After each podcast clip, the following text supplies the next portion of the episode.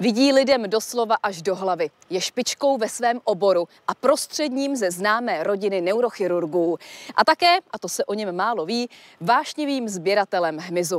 Vladimír Beneš, host interview speciál. Musí být lékař cynik. Do medicíny nepatří emoce. Já se nemůžu rozplakat, když operuju maminku dvou dětí.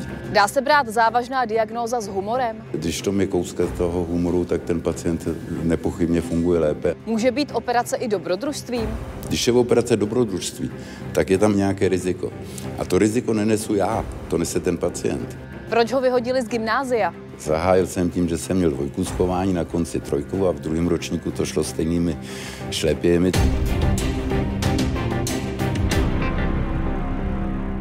Dobrý den, pane profesore. Dobrý den. My začínáme u vás v kanceláři, kterou jsme pro tento rozhovor přetvořili na malé televizní studio. Vám ale televizní světla a kamery nevadí, nebo se pletu? Vím, že váš syn mediální pozornost nemá rád. Ten jí moc nemá rád, mě to, nebo respektive eh, já to mám docela za prvé rád, protože jsem extrovert, ale za druhé já jsem si už na začátku kariéry řekl, že neurochirurgie by měla mít stejnou společenskou prestiž, jako má kardiochirurgie.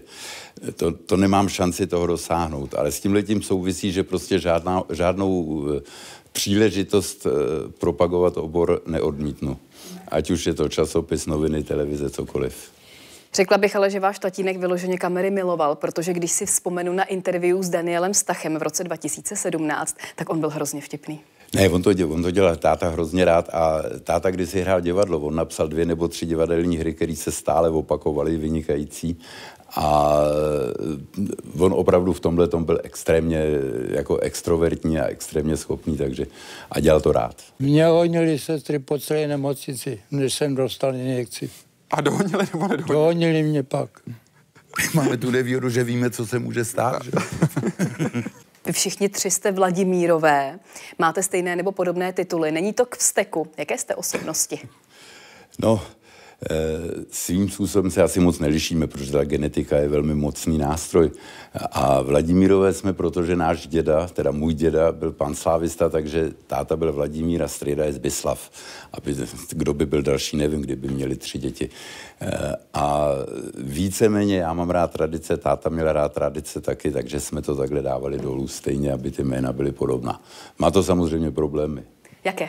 No, já měl i podobný hlas jako táta, takže když jsem byl malý, zvedl jsem telefon, volal pacient, tak já jsem mu mohl radit, že jo, už na ty výtiletce a podobné pitominy, ale e, jinak jako na, na, nakonec jsme vždycky to nějak dali dohromady a e, problém to byl v, v publikacích. Vladimír Beneš, Vladimír Beneš mladší, Vladimír Beneš třetí a takovýhle, takže t- tam je to určitý problém, ale e, dá se to vždycky nějak vyřešit. Dopisy jste si doma neotvírali? Ne, dopisy jsme si doma neotvírali, to, to by nás nenapadlo. Vraťme se do vašeho dětství.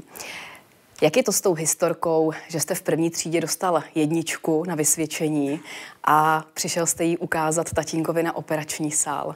To je takový rodinný mýtus. Já jsem chodil sem dolů e, pod špitál do devítiletky, tam na konci té první mi dali tu jednu velkou jedničku, tak jsem šel za mámou do lékárny, tam jsem jí to ukázal, ona říkal, jde to ukázat ještě tátovi. Tak jsem šel na kliniku, tam mě děvčata poslali až na sátek, kde ještě asi nebyly, to, nebylo tolik bacilů. A táta tam někoho operoval, kdo seděl a byl při vědomí. Tehdy se dělalo všechno při vědomí a já jsem tátovi ve dveřích tu jedničku ukázal. A ten pacient takhle zvedl oči nahoru, říkal, máte chytrýho syna, pane docente. Ale jestli je to pravda úplně nebo ne, to nevím. A den na to jsem byl na té klinice zas, protože mi tady obecní střešovický byl Hosnedl rozbil hlavu dlažební kostkou. Takže mi tam tu hlavu šili, takže to byly mé dvě první návštěvy kliniky ve skutečnosti.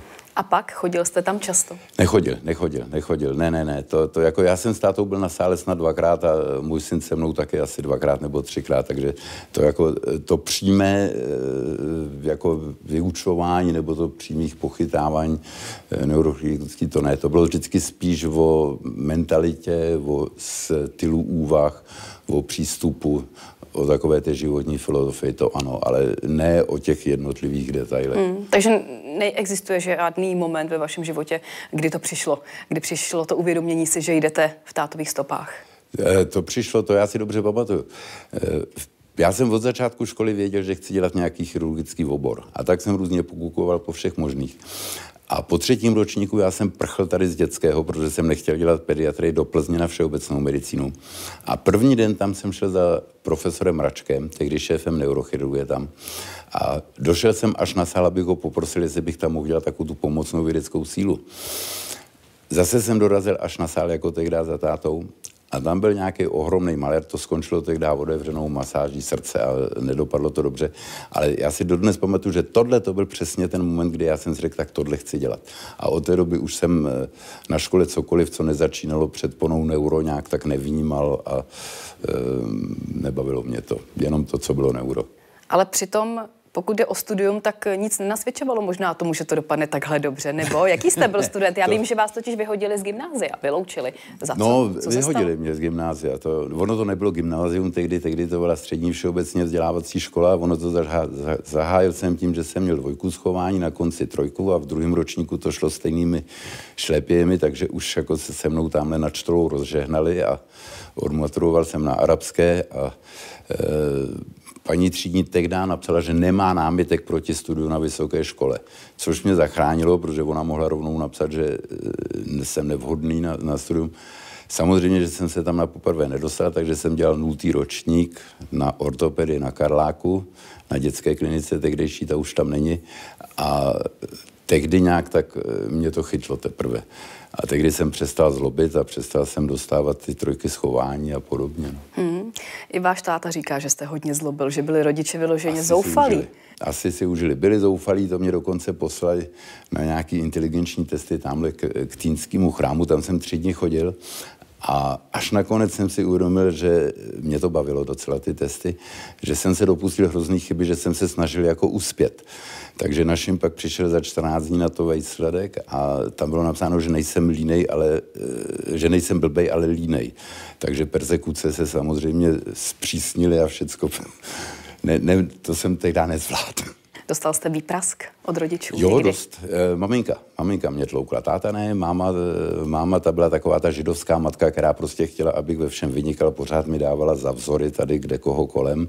Všichni dopadli špatně, takže nakonec už jsme si z toho státu udělali srandu, že jsme říkali, když chceme někomu ublížit, tak jako ať mi ho máma dá za vzor. A t, ta výchovná součást rodiny byla máma v každém případě. Ta. Takže tatínka jste neměl, jak se říká, pořád za zadkem? Ne, ne, ne, táta, ten měl svý, ten opravdu měl tu neurochirurgii a e, pamatuju si, mys, e, můj dětský pokoj a jeho pracovna byly přes zeď a já jsem furt slyšel, jak ťukal do psacího stroje. Ten mám dosud, ten psací stroj. A e, pro něj jsem byl takový nějaký malý člověk, který potom bytě běhá. Jo. To, to, až když jsem začal kopat do balonu a jezdit na lyžích, tak mě začal vnímat, ale o mě nikdy moc nevychovával. To jsem tak jako spíš nasával nevědomky od něj, ale ta, ta výchovná paže v rodině byla máma. To no byl... a, a nezměnilo se to potom, když už jste byl dospělý a začal jste pracovat v jeho oboru? To bylo, k té změně došlo na té 12 letce, protože to máma už toho měla doschodit na ty třídní schůzky, protože za celých 9 let byla jedna jediná, kdy se vrátila jako spokojená. Takže na 12 letce už chodil táta, a to nebylo o nic lepší. A pak ta změna byla třeba v tom, že když jsem začal sloužit v Ústí nad Labem, tak eh, můj šéf byl dost často nedostupný a já jako krátce po promoci jsem tam měl řešit věci, o kterých jsem neměl moc představy a bál jsem se, že jo. Tak jsem ve telefonu zavolal jsem domů a nechal jsem si poradit od táty, takže tam pak už táta fungoval jako taková ta eh, poradní sbor, bych řekl spíš. Jakou radu vám dal, na kterou nikdy nezapomenete? Buď poctivej. Držíte se toho? Držím.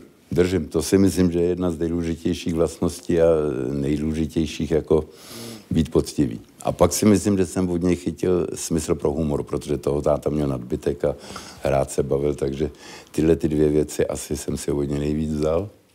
Co považujete za svůj největší úspěch? To jde o to, v které v oblasti. Ku příkladu v těch broucích to byla ta výstava v té Nerudovce, že v medicíně spíš eh, to, že, že jsem byl třeba prezident Evropské asociace čtyři roky, tak to považuji za takový vrchol kariéry, ale pak jsou to třeba jednotlivosti, že jo, něk pár pacientů, který si pamatuju, kteří, kterým jsem nepochybně pomohl ve sportu, že jsem vyhrál pár turnajů u nás eh, v tenise. To, to jsou jednotlivosti, jako nějaký velký zázračný, možná to prezidentství. Co zákaz lobotomie? Co je pravdy na tom, že jste inspiroval Ne, ne, ne, to bylo, eh, já to viděl třikrát eh, v provedení a všechny tři to, to, to, to byla hrůza. Eh, a když jsem se stal předsedou neurochirurgické společnosti, tak jsem tam prosadil zákaz těchto těch destrukčních technik, psychochirurgie jako takovou. A když jsem končil asi po osmi letech, tak jsem to svým způsobem odvolal, protože se objevily modulační techniky, které by měly logiky, protože to je reverzibilní. To není trvalý, tak jako byla třeba ta lobotomie. Ale v lobotomii daleko nejvíc práce udělal Miloš Forman. Hmm. Přeletem přes kůkačí hnízdo. Pak už to američani neprovedli ani jednou. A do té doby se jich tam dělalo hodně. V Evropě se to nikdy moc nechytlo. Hmm. Nevadí, když se teď rozhlédneme po vaší pracovně? Můžeme se rozhlédnout. Ale možná ještě než vstaneme, tak já bych začala u tohohle stolu, protože to není obyčejný stůl. Je po Nestorovi české chirurgie, panu Kuncovi. Je to tak? Je, je, je. On Kunco dostal, on byl eh, té z pečkárny. A tam byla nějaká pojišťovna, tohle to tam snad měl ředitel té pojišťovny. A za války tam bylo gestapo. Takže možná u tohohle stolu ten BM vyslýchal Fučíka, to já nevím. Mm-hmm. A po válce ten nábytek nabídli nějakému sovětskému poradci. A ten to nechtěl, že je to příliš buržoázní. Tak to nějakými oklikami skončilo u konce v pracovně. No a já to zdědil, že jo, takže a takovouhle věc člověk nedá, že jo, z rukou, mm. takže to mám celou dobu tady. A co tamhle ta stěna? To je I love me wall. To, tam, to, tam je, to, to už je redukovaný, když jsem se stěhoval do téhle kanceláře, takže tam je pár mých učitelů, že jo, táta, profesor Mraček, profesor Specler z Arizony, tamhle můj první šéf malý a pak jsou tam nějaké takové ty diplomy a eh, akreditace a podobné hmm. věci, kterých se A co státní vyznamenání, kde je? Prosím, Nemohla státní jsem tady vyznamenání najít. jsem ještě nenechal zarámovat a ještě jsem ho nepověsil, ale je asi největší čas, aby tam bylo, protože toho si považuji opravdu. Prezident republiky uděluje medaili za zásluhy prvního stupně panu plukovníku ve výslužbě profesoru doktoru Vladimíru Benešovi, doktoru věd lékaři se specializací na neurochirurgii a bývalému přednostovi neurochirurgické kliniky Ústřední vojenské nemocnice v Praze za zásluhy o stát v oblasti vědy.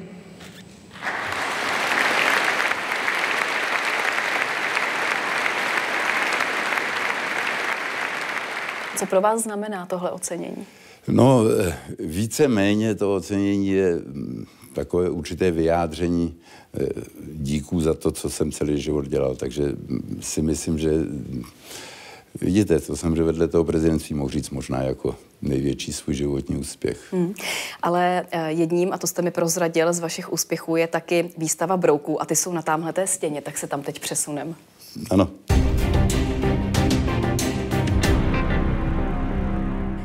Jeho zálibou je entomologie čeleť střevlíkovití. Neplete se, Wikipedie? Neplete, je to správně, ty střevlíkovití, eh, ty byly dlouho, můj zájem, dokonce jenom jeden rod karabus, ale pak jsem zjistil, že tím, že to žije jenom ten karabus eh, v Palearktu, takže míjím v cestách celý ostatní svět, tak jsem se vrátil do dětství a začal jsem lovit všechno. A tady je co? To je dekorace. To je dekorace, tady je všechno možný. Tamhle je ten karabus nahoře, ku příkladu.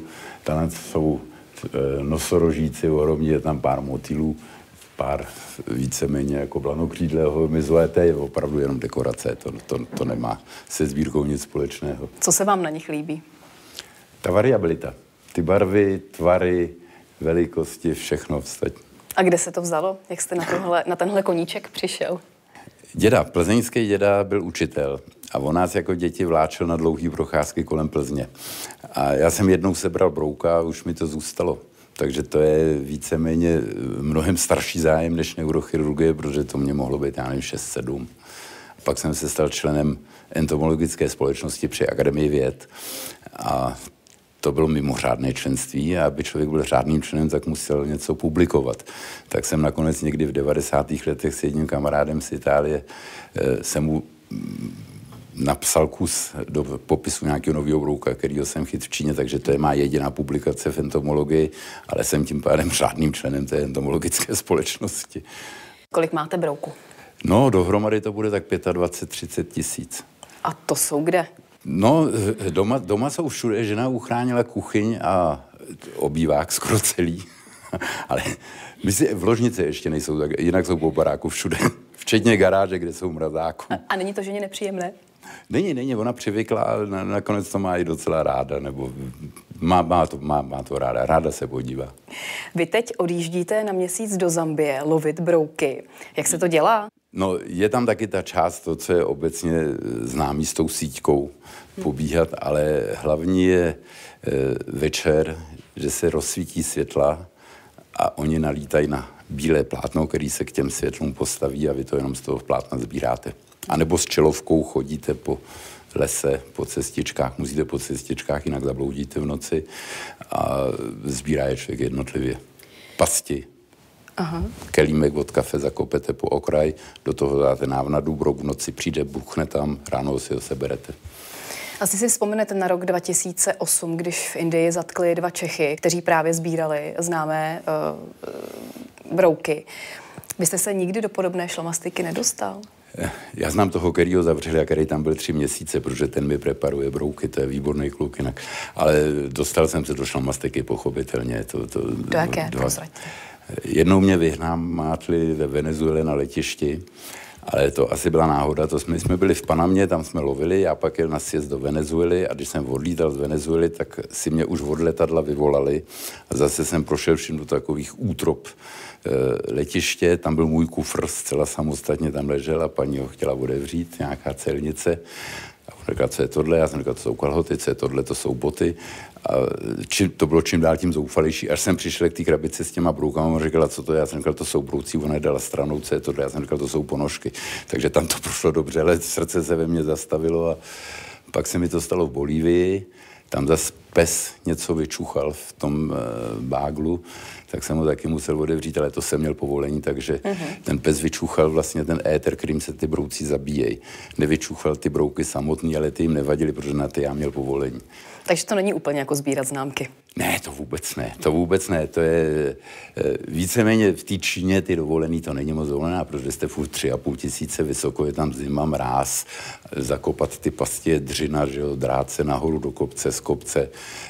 Z Číňany to není jednoduchý, nebo to byly ty byťani tam, kam my jsme jezdili. Takže to, to, to není jako to, co si lidi představují jako dovolenou. Nikdy byste brouka nezašlápl? Asi ne. Asi ne, to jsem nikdy neskusil. To jsem nikdy neskusil a ne, ne. A co hmyz v pokrmech? Taky jste nikdy neochutnal? Ale jo, to víte, že jo, to víte, že jo, to jsem ochutnal všechno, ale to je, jako, že by se to chytlo, aby to lidi jedli, to si nemyslím. To je spíš taková módní záležitost tu a tam. Ale nejlepší bylo, když jste je vystavoval. To bylo nejlepší, to byl jako svým způsobem nejlepší, největší úspěch, vyjma toho, že jich je po mně několik, nevím, 20 popsáno a takovýhle, tak ta výstava v Nerudovce, to byl opravdu asi můj největší úspěch. Tak se do muzea Montanelli přesuneme. Výborně.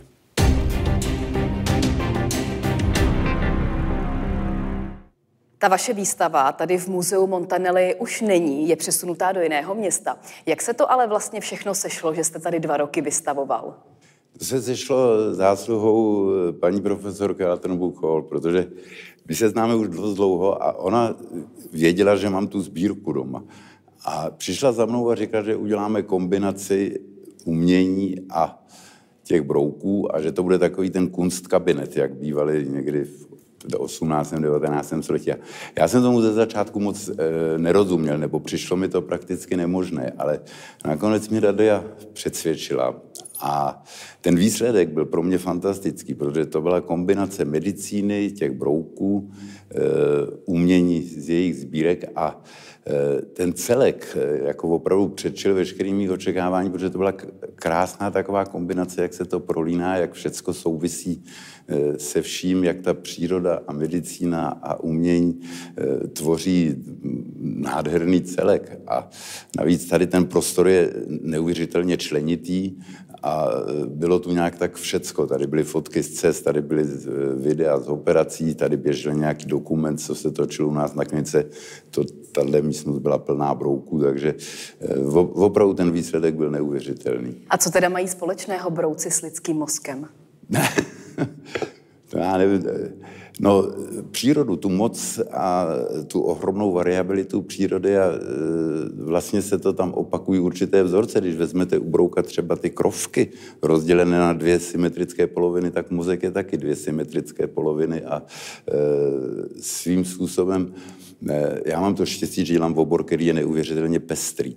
A ty brouci tou pestrostí vysloveně oplývají, protože to je od půl milimetrového do 20 centimetrového brouka, e, barvy neuvěřitelné, tvary fantastické a ten můj obor je, aspoň já ho tak cítím podobný, že to je tak, taky tak variabilní a pestré a je v tom ta určitá zábava.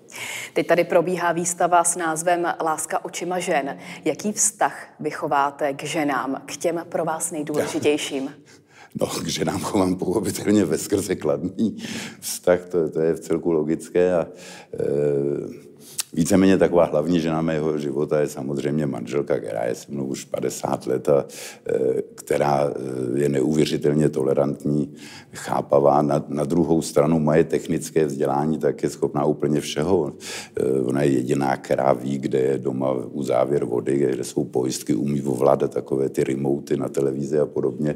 Takže v tomhle tom já jsem na ní absolutně závislý, ale hlavně jako každý můj zběsilý nápad víceméně podpoří, ale tak nějak jako uhladí, aby to nebylo úplně pitomé, takže opravdu jako za celá ta leta jsem vždycky na ní velmi dal.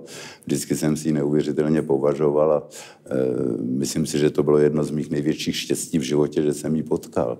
Kdyby to tady nebyla láska očima žen, ale medicína očima žen, co by tady asi bylo?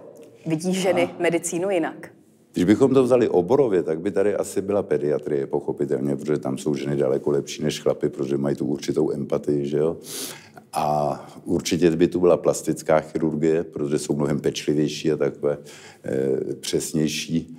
To bych já jako chlap nepochybně odflák, takže já bych plastickou chirurgii dělat nemohl. A pár dalších oborů a eh, nepochybně by ženy dominovaly té medicíně tak, jak ji dominují, protože já nevím, kolik my máme studentů holek, to, to bude 70%. 72%. 72, tak jsem to trefil odhadem docela přesně. A jako, ono se občas na to žehrá, ale já si myslím, že je to úplně v pořádku, protože to je, je to jedno z povolání, kde ty ženy jsou dobré.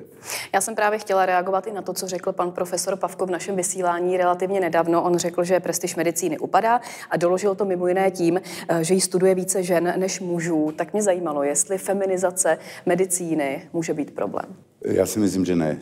Já si myslím, že v rámci praktické medicíny to moc problém být, být nemůže. E, trošku to může být problém pro, potom v té akademické sféře, protože přeci jenom jako víc, e, dejme tomu, těch výzkumných aktivit a experimentální části, tak tam přeci jenom ty, ty chlapy dominují víc, ale v té praktické medicíně to podle mě problém být nemůže.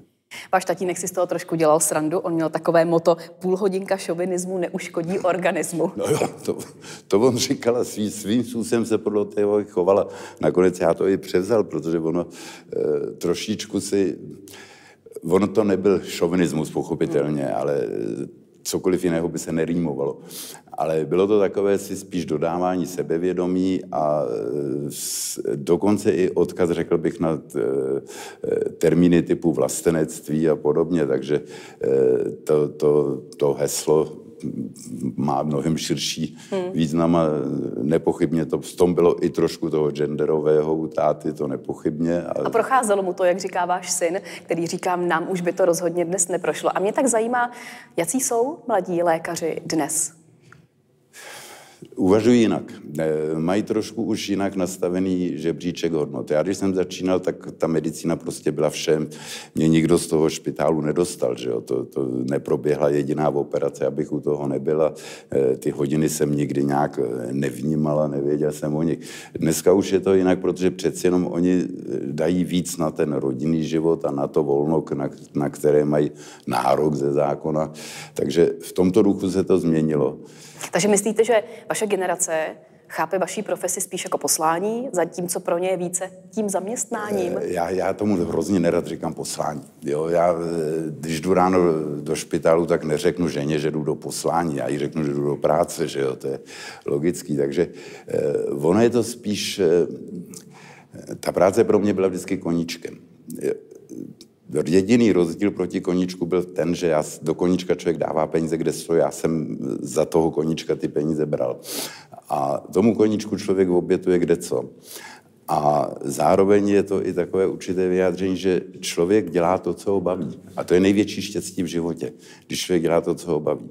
A z tohohle pohledu já můžu říct, že jsem ve skutečnosti v životě nepracoval ani den, protože jsem vždycky dělal to, co mě bavilo a zajímalo.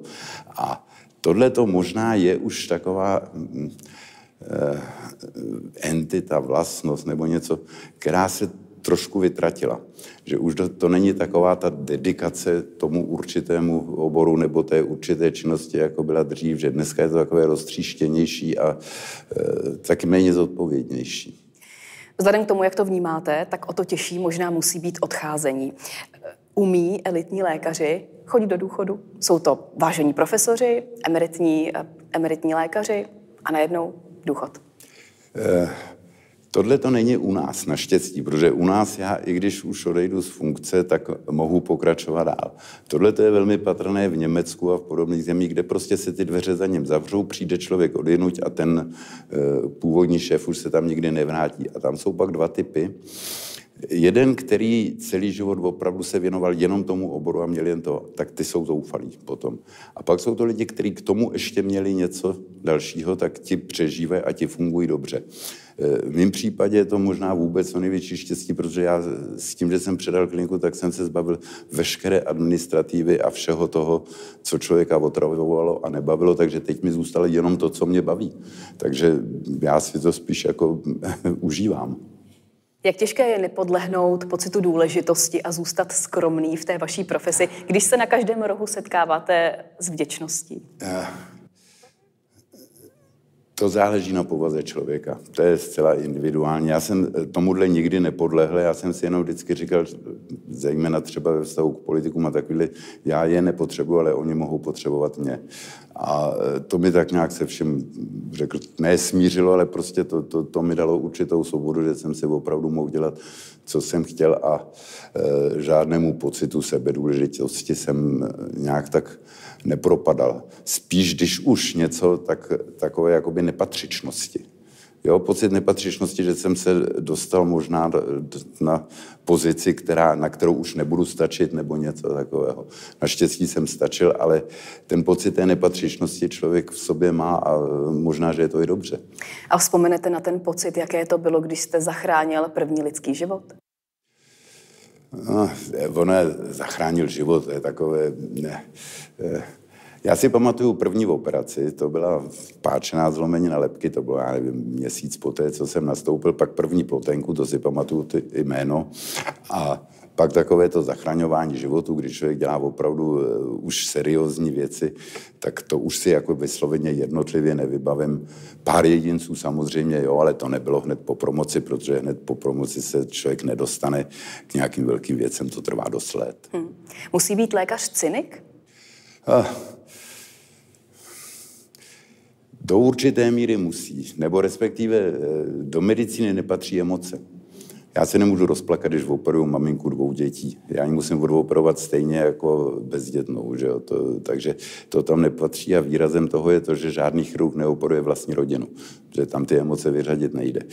A, e, Co když se ono operace to nepovede? působit jako cynismus, ale cynismus to není. Je to taková, je to realita. Je, je to opravdu absolutně exaktní. E, aspoň můj obor nedává možnosti k nějakému moc Eh, emočnímu vypětí. Ale eh, ten cynismus možná je dán tím, že eh, člověk se musí bavit.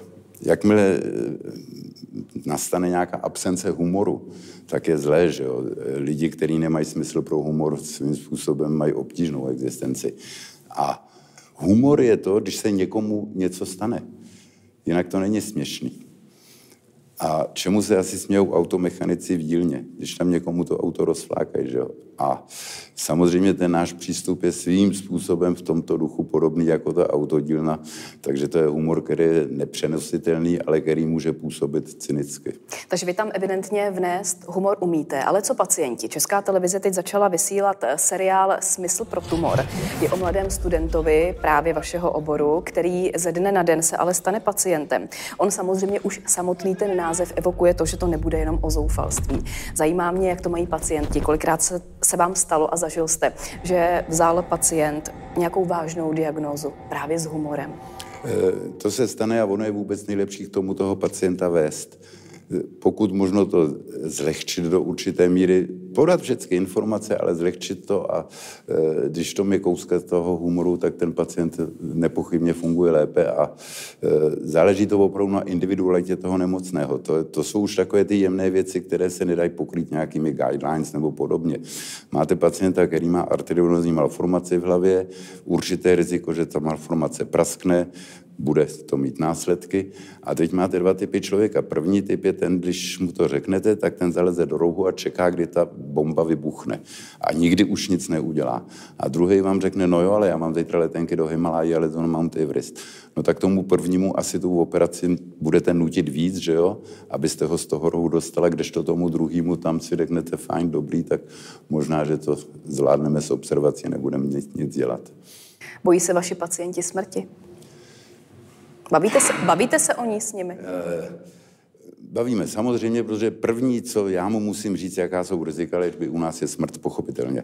Jo, to je, jakmile porušíte tělní povrch, tak tam riziko smrti je. Přijdete k obvodákovi, který vám chce píchnout penicilín, už by vás jim informovat, že to riziko tam je, protože pár lidí na takovou specifickou reakci zemřelo. Takže tomu říct musím, ale e, smrt je svým způsobem za života takový jakoby abstraktní pojem.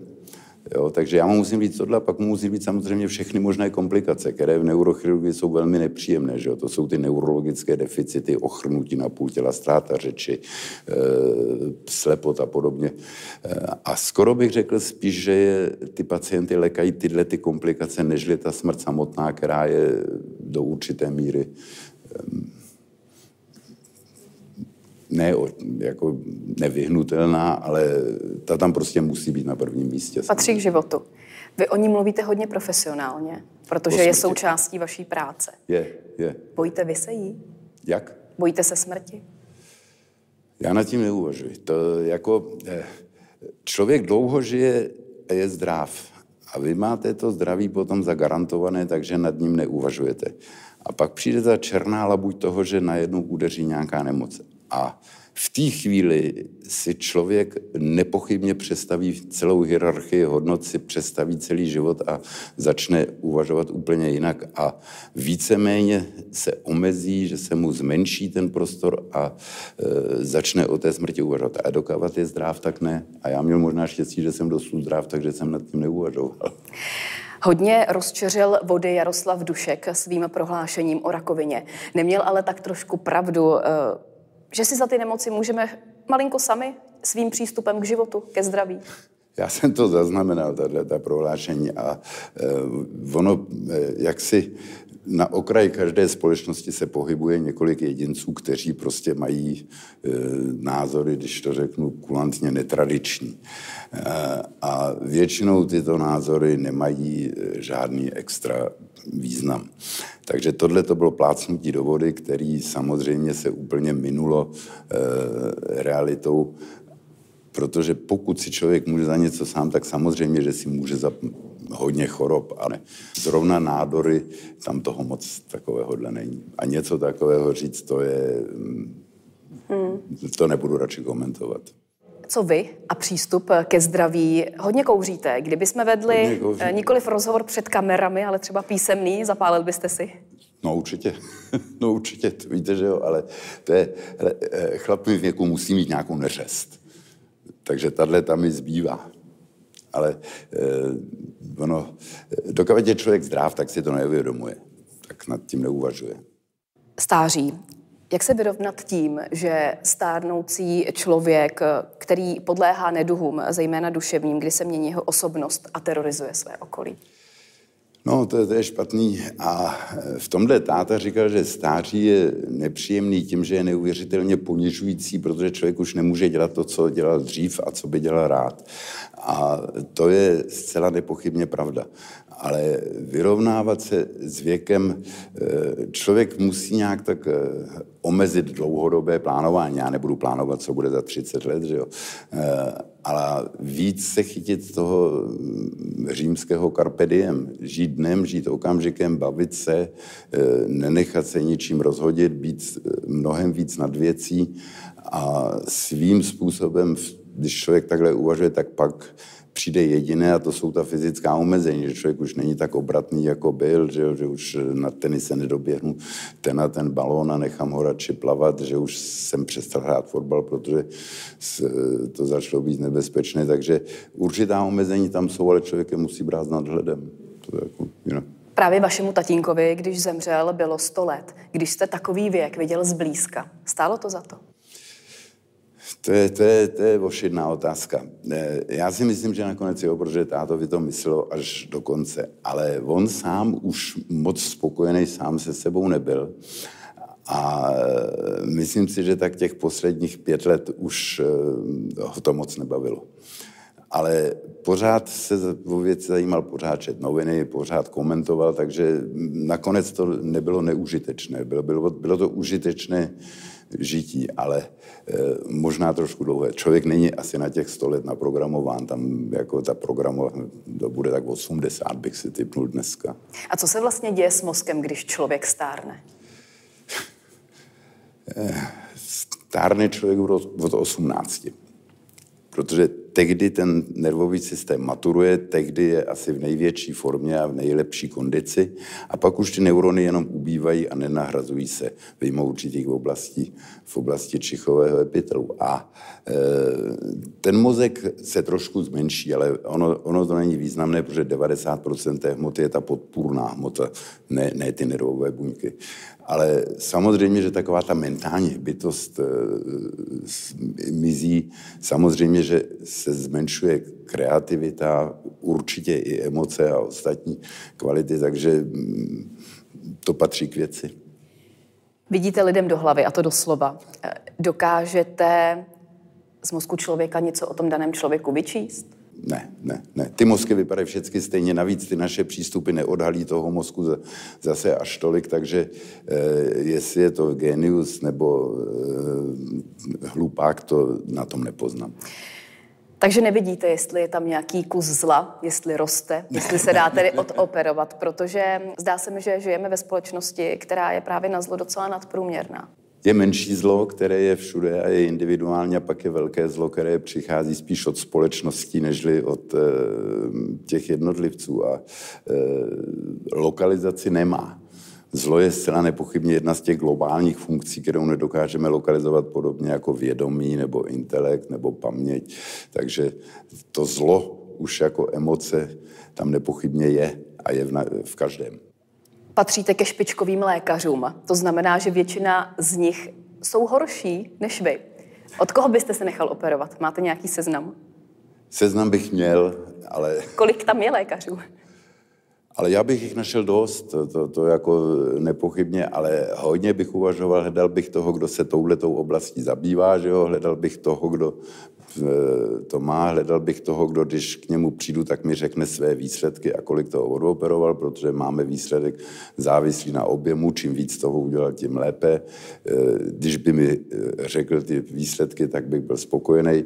Hledal bych toho, který v té oblasti něco publikoval, protože to znamená, že eh, je minimálně na té úrovni, co zbytek, spíš lepší, protože jinak by ten článek nepublikoval. Takže těch indikací je tam dost. Určitě bych se nespolech jenom na to, že mi někdo něco řekne. A na svého syna? No tak to určitě ne, protože je příbuzný. Jo, od toho bych se operovat nenechal. Takže vy byste Ale taky neoperoval nikoho z rodiny? uh-huh. Vyjma rodiny. Uh-huh. Vy byste také neoperoval nikoho z rodiny? Ne, ne, ne, ne, ne. to ne. Eh, stejně jako váš otec, i vy říkáte, že chirurg potřebuje nad mozkem víc mozek než ruce. A taky tvrdíte, že největší umění spočívá jinde. Dobře rozmyslet, kudy do mozku proniknout, kdy a také a jestli vůbec, abychom neublížili. Eh, máme totiž jen jeden pokus.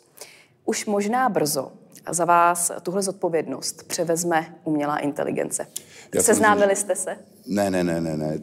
umělé inteligence se v, v chirurgických oborech eh, nemusí člověk bát, protože vždycky to bude ten lékař, který si to musí rozmyslet a který to musí provést. Eh, samozřejmě, že in, in, umělá inteligence vyřadí pravděpodobně radiologii časem, eh, ty obory tohoto typu, ale u nás ne, protože eh, já si to musím dobře rozmyslet a všechno to, co k tomu mám, co mi může třeba dát ta umělá inteligence, což nepochybně může, tak je pro mě jenom doplňková informace. To finální rozhodnutí musím udělat já. A tam je to kreativní v medicíně a tam je to nebezpečné v medicíně, protože vy můžete mít třeba několik cest k cíli, v operaci, radiochirurgii, intervenční radiologii a vy se musíte rozhodnout, co zvolit.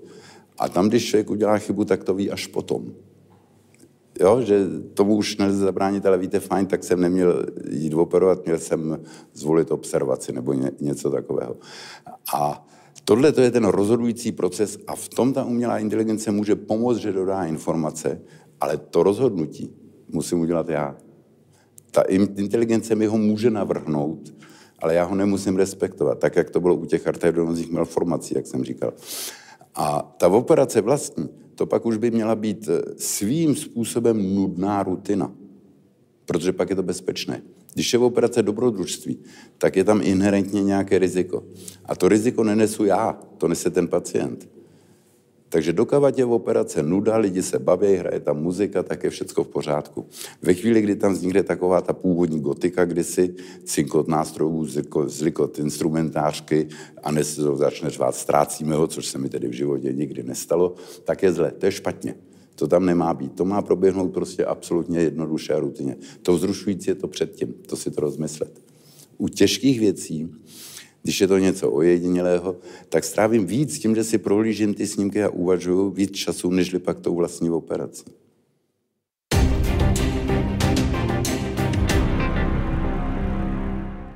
Teď se z doby umělé inteligence zase vrátíme do vašeho dětství. Procházíme se ulicemi, ve kterých jste vyrůstal.